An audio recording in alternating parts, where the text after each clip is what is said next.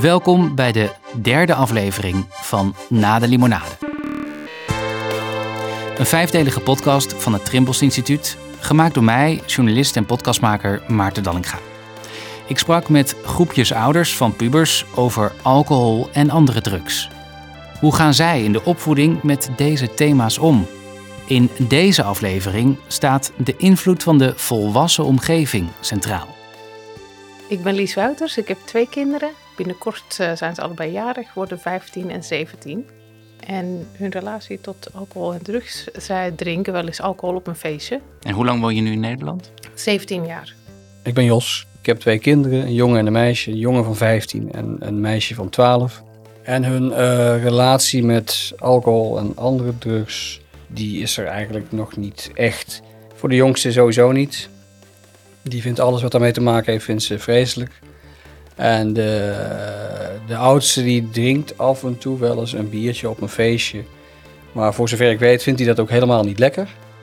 Ik ben Marieke, ik kom uit Eindhoven. Ehm, twee dochters, eh 12 en bijna 15. Eh, nou, de jongste heeft geen ervaring met alcohol en drugs. En de oudste begint eh, nieuwsgierig te worden. Soms te experimenteren met drinken op een feestjes of en dergelijke. Ik ben eh, Peter Spinter. Eh, kom uit uh, Oud-Beiland. eh, getrouwd, twee kinderen. Eentje van eh, 17 en de andere is eh, 29. Wonen alle twee nog thuis. Ehm, de oudste heeft een eigen sportschool. Die doet eh, eh, authentieke eh, Japanse vechtsport. Het enige wat hij qua alcohol eh, nuttigt, dat is eh, af en toe sake. Eh, de jongste is eh, hoogbegaafd. Hij heeft nooit gebruikt. Hij heeft een hekel aan eh, roken, eh, drinkt eh, ook niet. Het enige wat we hem af en toe geven, dat is een lekker alcoholvrij biertje. En dat proberen we ook te stimuleren om het zo alcoholvrij mogelijk te houden. Lies, om even met jou te beginnen. Ehm, als je kijkt naar de volwassen omgeving eh, rondom jullie gezin, in hoeverre denkt die hetzelfde over middelengebruik als, als jullie als ouders? Wij wonen in een heel klein dorp, 730 inwoners, dus echt heel klein dorp. Eh, en Precies daar- 730? Na 732. ja. Maar eh, op, in het algemeen wordt daar wel toegestaan dat de jongeren drinken. En, eh, en ook inderdaad onder de 18 jaar. Ja, het mag natuurlijk officieel niet. Dus op het moment dat er dingen gebeuren in het dorp, als er wat georganiseerd wordt. Uiteindelijk is het bij ons in het dorp zo dat er dan eigenlijk heel vaak toezicht is, omdat het zo'n klein dorp is. Door volwassenen. Door volwassenen, ja. Op een verjaardag, op de kermis, op de dorpsbarbecue. En dat geeft een geruststellend gevoel? Jazeker, dat geeft een geruststellend gevoel. De leeftijdscategorie van mijn kinderen nu, die, zijn, die worden dan 15 en 17. In die leeftijdscategorie wordt er wel wat gedronken op zo'n feestje. Maar er gaat niemand eh, kruipend naar huis, zeg maar, om het even zo te overdrijven. Dat, eh, die drinken twee biertjes, drie biertjes eh, op een kermis. Daar ben ik weer. Ik ben de expert die meedenkt met al deze ouders. Ik ben Ninette van Hasselt en eh, ik ben hoofd van het programma Alcohol en Drugspreventie bij het Trimbos Instituut. Feestjes op andere locaties dan thuis, waar pubers bij elkaar komen. Als je als ouders zegt, ja, we willen daar met z'n allen toezicht op houden. We willen weten wat daar gebeurt. Ja, hoe zorg je er dan voor, heb je daar tips voor, hoe je dan op één lijn kunt komen? Dat je überhaupt zorgt dat er toezicht is. Dat doet al heel veel. Dat ouders gewoon er zijn. Eh, dat maakt al dat kinderen eh, een paar extra ogen voelen. En vervolgens, denk ik, moet je gewoon vooral met elkaar gaan zitten en kijken hoe doen we dat. Maar het voor elkaar krijgen dat er ouders zijn, dat is de belangrijkste stap. Jos, ik zie jou Ja, knikken. ja, ja. Ja, kijk, mijn kinderen zijn dus eh 12 en, en, en 15. Dus ja, ik weet niet hoe het zal zijn als ze 18 zijn. Dan zal het vast anders zijn. Ze wel mogen drinken. Maar de omgeving waar zij in verkeren, zeg maar. Korfbalclub, en daar is allemaal wel toezicht. En houdt iedereen zich wel een beetje aan die regels van eh, geen alcohol eh, onder de 18. En hoe ziet dat toezicht eruit? Is, is dat een soort van geformaliseerd? Dat weet ik niet zo goed, want ik ben daar zelf niet zo vaak bij bij die feesten. Maar ik, ik geloof niet dat daar echt alcohol geschonken wordt. En dat hoor ik ook wel van andere ouders hoor. Ja. Bij ons ja. wordt er wel gedronken. Ja, oké. Maar zijn er volwassenen in de omgeving dat moest er Mhm. iets misgaan, dat er Ja. volwassenen bij zijn? Ja, ja, ja. In, zit jij ook wel eens in die rol dat je in de gaten houdt, dat je Ja, de toezichthouder bent? Jazeker. En, eh, en ik kan ook inderdaad op momenten zeggen, jongens, het is nu goed geweest. Het is mooi, we gaan naar huis. Marike, de ouders bij jullie in de omgeving, andere ouders, denken die zo'n beetje hetzelfde Ja, als jullie vind- hierover? Ehm, sinds ze naar de middelbare school zijn, is er weinig toezicht, zeg maar. Of merk ik dat er, dat er geen... eh, ja, ze gaan niet meer in de buurt naar een feest, maar naar Koningsdag in de stad. Of Hmm. eh, carnaval uit Brabant in de stad. Eh, Voor het eerst. voor het eerst. dus dan is het meteen eigenlijk, wij wonen ehm, ja, vijf of tien minuten fietsen zeg maar, van het centrum. Mhm. Dus het is meteen van de kindervuif, zeg maar, of het schoolfeest naar, eh, ja, naar alles open. Maar zeg je dan, ik Dus- weet eigenlijk niet zo goed hoe andere ouders erover ik, denken? Ik, ik praat wel met andere ouders, maar ik vind het met name ook belangrijk, omdat ik dus ook niet meer exact weet wie ze allemaal... eh, om, ja, ik ken niet alle vrienden meer van eh, mijn dat, dochter. dat is veranderd. Dat is veranderd. Maar met oud opnieuw, als ze met een klein clubje ergens slapen of eh, als er vier meiden bij ons logeren, dan zorg ik wel dat ik die ouders gesproken heb. Je hebt het over oud en nieuw, dan denk ik meteen aan champagne. Ja, Hoe ging dat dan bijvoorbeeld de afgelopen keer? Ehm, ze ging oud en nieuw vieren en toen ehm, met een clubje ergens. En toen zei ik, oh, ga je dan iets drinken? Of wat ga je dan drinken? Ja, wel champagne. En ehm, eh, die mag dat en die mag het ook. En iedereen mag het. Ehm, toen zei ik, ja, je bent niet bij ons thuis, dus ik bel die moeder even op. Oh ja, en wat, wat, wat zei ze toen? Eh, verschrikkelijk. Oh ja, dat doe je niet? En dat doe je niet. En eh dat is belachelijk. werd en boos. niemand doet dat. En, eh, en eh, eh, nou, bemoeien. En, eh, ja, En dacht je toen ook, nou, misschien moet ik het dan niet doen? nee. Nee? Nee.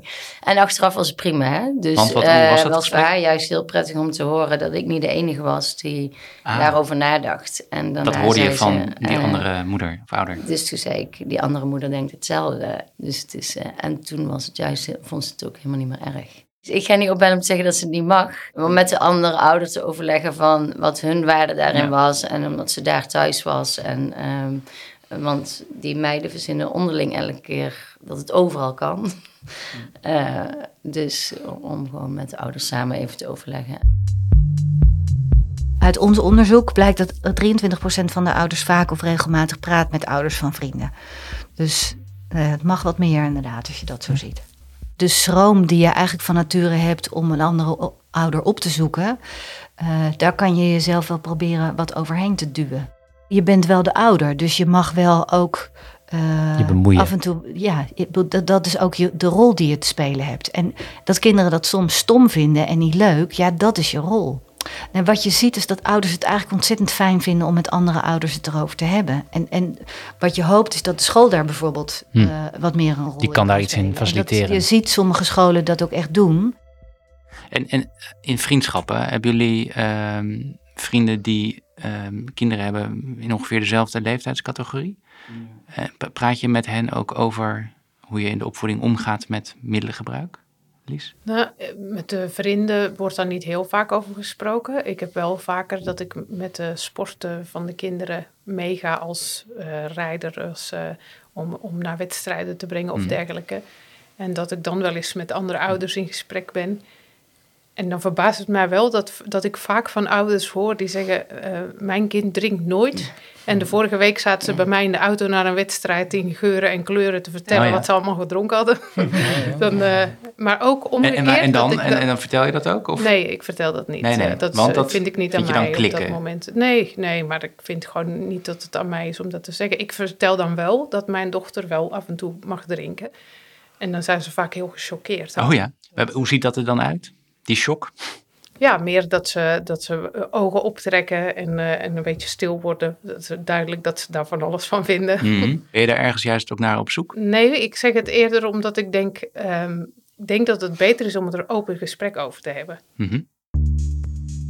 Het is ook geen taboe of zo, weet je wel. Ik mijn vrouw staat er iets anders in, denk ik. Ja. Iets wat strenger. Ze zegt van, nee, geen druppel voor de onder de 18. Ik denk, ja. Ik zeg dan wel eens af en toe van, hier, eh, mag best een biertje of zo. Bedoel, Maar ja, Ook waar je eh, vrouw bij is? ja? Ja. Eh, eh, Maar- neem ons eens mee in, zo'n situatie. Hoe, Nee, hoe maar ik gaat wil dat zeggen, dan? Eh, Daar ben ik ook benieuwd Ja. Nee, maar ik wilde ook niet zo eh, heel te krampachtig. Nee, je wil niet kapot. Nee, maar je, jou, eh, we hebben het over hè, de invloed van de volwassen omgeving. Dus het gaat ook over ja, hoe je misschien er anders in kan staan dan je partner als je die hebt. Ja, ik- wat ik zeg. Vertel eens ik ben even wat- een schets van hoe, hoe gaat dat dan? Nou, ik denk dat jullie hebben een gezellige avond. Jawel, want er wordt niet een hooglopende discussie of zo. Uiteindelijk denk ik, prima, oké. het is goed onder de 18 Jij geeft dan toe. Ja, Ja. Ik, maar ik ga het ook niet opdringen. Maar Nee, nee. ik wilde ook niet zo, nou wat je zegt, Maar hoe reageert je vrouw dan als je toch wat te drinken geeft? eh? Nee, dat, dat doe ik dan niet. Zo, zoveel, Ah. zo, zo, Maar, wat- hoe niet reageert zij als, als jij dat aanbiedt, terwijl zij dat eigenlijk liever niet, niet, niet heeft en jij weet dat? Nee, dat vindt ze niet oké. En dan zeg ik, oh, maar toch blijf je dat doen. Dus, want Nee, je, ik blijf het nee. Het is niet zo dat ik dat iedere avond zit te doen. Maar ik wil zeggen, alcohol en drugs horen er ehm, ja, op een bepaalde manier ook bij, denk ik. En Ja, dan komt het toch tegen. heb je dan ook wel zonder de kinderen erbij hier een gesprek over met je partner? Van hoe moeten we hier nou mee omgaan? We, we staan hier net wat anders in. Ja, wel eens gehad. Ja. Het staat me niet direct voor Nee. de geest, maar zij is wel meer van onder de 18 gewoon niets Nee. doen. En ik denk, mm, ja, Vind je dat niet lastig eh, richting je kinderen? Die, die ja, krijgen verschillende signalen, zou je kunnen zeggen. Nou ja, misschien, misschien zou dat over een, over een aantal jaren anders worden. Als, als die wel echt uit gaat, gaat drinken, drugs gaat gebruiken. Dan, dan, dan zal dat anders zijn. En misschien dat ik daarin dan ook me mee ontwikkeld of anders opstel. Maar dat, Ja. dat weet ik nu, nu nog niet. Stel Lies, dat jij de partner zou zijn van Jos. hoe, hoe zou jij reageren als, als Jos dan zou zeggen, ja, je mag best wat proberen? Ja, ik zou dat niet oké vinden als partner. Als ik heel duidelijk zeg van ik wil dat niet voor 18 en we hebben daar geen gesprek over en ik hoor dat mijn partner zegt hier probeer maar, dat, daar zou ik wel boos over zijn. Maar zou je dat op dat moment eh, boos worden? Of zou je dan achteraf tegen je partner zeggen, hier moeten we het even over hebben? Nou, wij hebben, als, eh, wij hebben bij ons thuis als regel dat Ja. als wij niet op dezelfde lijn zitten, dan spreken we dat nooit uit voor de kinderen. Want wa- waarom? Ehm, eh, omdat het, omdat ik het oneerlijk vind dat als, eh, ehm, als mijn mening dan dichter bij wat de kinderen willen ligt, dat ze dan eigenlijk mijn man erop gaan aankijken. We willen daarin Ja, ja. samen. En andersom. Ja, precies, Ja. uiteraard. En Jos, jij zegt knap. Ja, ja, als je Hoe het zo dat bewust... eh, bewust nou, dat is een goede afspraak dan, heel helder. Maar dan, dan heb je het er al eerder over gehad. Misschien moet dat punt bij ons Ja, nog komen. Nou ja, Ja. precies. Dat, dat, dat snap ik op Ja. die leeftijd van kinderen. Hoor. Dat, als onze oudste Nou ja. 15 was, dan eh, weet ik, ik Ja. weet ook niet op welk punt we dat precies het gesprek hebben gehad. Zeker als je relatie goed is, ja, jij bent het grote voorbeeld. Dus kinderen kennen ook niet een ander voorbeeld dan hun ouders over het algemeen van volwassenen die ze heel nabij meemaken. Dus ja, jij bent echt, dat, is een hele belangrijke, dat je daarin je rol goed vervult. En waarin die met name, waar de winst vaak te halen is, is dat soms bij iedere gezellige gelegenheid drank hoort. En daarmee geef je een soort voorbeeld af van... oké, papa en mama hebben het eigenlijk alleen maar leuk... of papa en papa, maakt, maakt niet zoveel uit. Eh, maar mijn ouders hebben het alleen maar leuk als er drank bij is. En als kinderen dat idee hebben, dan geef je ze een verkeerd voorbeeld. Terwijl gewoon wat bewuster zorgen dat het niet altijd gezellig is... of niet alleen maar eh, gezellig is als er drank is. Dat is een belangrijk. Marieke, j- jij werkt in de verslavingszorg. Weet je, in de verslavingszorg. En wat ik dus ook als ouder probeer om te kijken welke persoon zit erachter. En wat is, eh, wat voor een type kind is het. En waar, wat zou de functie van het gebruik kunnen zijn. En Achterliggende daar reden. in natuurlijk eh, in de verslavingszorg op. Maar daar heb ik het met mijn kinderen ook geregeld over. Van, eh, hoe zit ze in hun vel? En als ze dan gaan experimenteren met dingen... ja, wat dat voor hun wel of niet zou kunnen betekenen. Peter, is dat, eh, ja, voor jou is het misschien net een andere Een andere situatie. hè? Want je zoon is, eh, is hoogbegaafd, want hij heeft thuisonderwijs. Hij heeft echt komt op neer, ja. Ja, daar komt op neer. Dus ehm, dat, is, dat is ergens misschien een triest verhaal.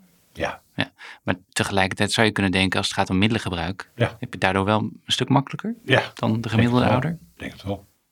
Ja, als je echt wil dat je kinderen daar niet mee in aanraking komen, dan kunnen ze dus inderdaad niet eens naar school. Want, want gewoon Ja. op school al kom je Ja. daarmee in aanraking. Ja. Je zou ergens, eh, als je het heel eh, cynisch bekijkt, ja, dan is de oplossing eh, thuisonderwijs voor je. Thuisonderwijs. Ja. Ja. Maar het is wel goed om dit verhaal ook te horen, want Ja. ja, ja deze gevallen zijn er misschien wel meer dan we denken. Als hij zijn vleugels uitslaat en met vrienden op stap gaat, dan heb je daar minder controle op. Maar zo zit hij ook niet in elkaar. Mhm. Eh, hij, zit, eh, hij is gewoon graag thuis. Hij gaat eh, graag naar musea. En hij spaart allerlei materiaal over de, over de, de Tweede Wereldoorlog. Dat boeit hem enorm. En drank, dat interesseert hem totaal niet. Behalve het feit dat hij gek is op alcoholvrij bier. Dus in die zin hebben we dat een beetje gepromoot en gestimuleerd. Dat als hij wat wil drinken, om gewoon alcoholvrij te drinken. En dat drinkt hij heel graag. Ja. Dus daarom zeg ik altijd van eh, benader het positief. Eh, eh, zoek niet de weg om kinderen met alcohol te leren omgaan, maar leer ze juist omgaan met alcoholvrije middelen. Maar er wordt ook wel op gedacht van ja, als je daarmee begint, dan is de volgende stap heel dichtbij. Dat weet ik niet. Die ervaring heb ik, zo denk ik niet. Nee. Ik heb ook niet het idee dat hij echt behoefte heeft aan alcohol. Sommige ouders staan hun kinderen toe om bijvoorbeeld 0,0 champagne te drinken of 0,0 bier. Is dat een goed alternatief voor alcohol um, voor pubers? Wij vinden het een lastige. Uh, wij van het Trimbos. Wij van het ja. Trimbos vinden dat een lastige. Um, en dat heeft ermee te maken dat A, bevestig je het beeld dat drank erbij hoort. Nee, maar er zit toch geen alcohol in? Nee, maar het, het, het, is wel een soort van surrogaat voor. Anders kan je ook thee of weet ik veel wat drinken. Je went ook aan de smaak van. Mhm. Het is ook moeilijk te onderscheiden wat iemand aan het drinken is als hij een biertje in zijn mhm. hand heeft. Of dat wel of niet 0,0 is. Dus we hebben uh, met elkaar afgesproken. En dat overigens is dat ook een afspraak die we als samenleving hebben gemaakt. Dus dat de bierbrouwers houden zich daar ook aan. Dat in principe, de, of in principe de advertenties zijn ook niet gericht op onder 18 jaar. is niet de mhm. bedoeling. En natuurlijk is het wel zo dat er soms situaties zijn waarin je ziet dat een kind enorm aan het stoeien is met uh, ik ben 17 en ik wil eigenlijk meedoen en het zou helpen als ik ook met een biertje in mijn hand sta. Ja, weet je, maar dat is het maatwerk waar je altijd ruimte voor Dan kan het uh, misschien wel een goede oplossing zijn. Dan is het misschien een oplossing, hm, ja. ja. Ja, maar in principe zeg je, uh, wees terughoudend In principe is het, en je ziet dat heel veel jonge, jongeren al ervaring hebben daarmee. En het maakt echt de drempel naar het andere alcoholgebruik makkelijker.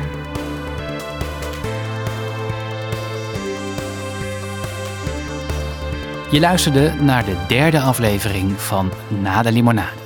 Een podcast gemaakt door mij, Maarten Dallinga, voor het Trimbos Instituut. Esmee Koeleman assisteerde bij de montage. In de volgende aflevering staat de invloed van leeftijdsgenoten centraal. Voor achtergrondinformatie kijk op helderopvoeden.nl. Mailen kan naar helderopvoeden.trimbos.nl. Als je vindt dat meer ouders deze podcast zouden moeten horen, praat er dan met anderen over. Of laat een recensie achter bij Apple Podcasts of Spotify. Alvast veel dank en graag tot de volgende.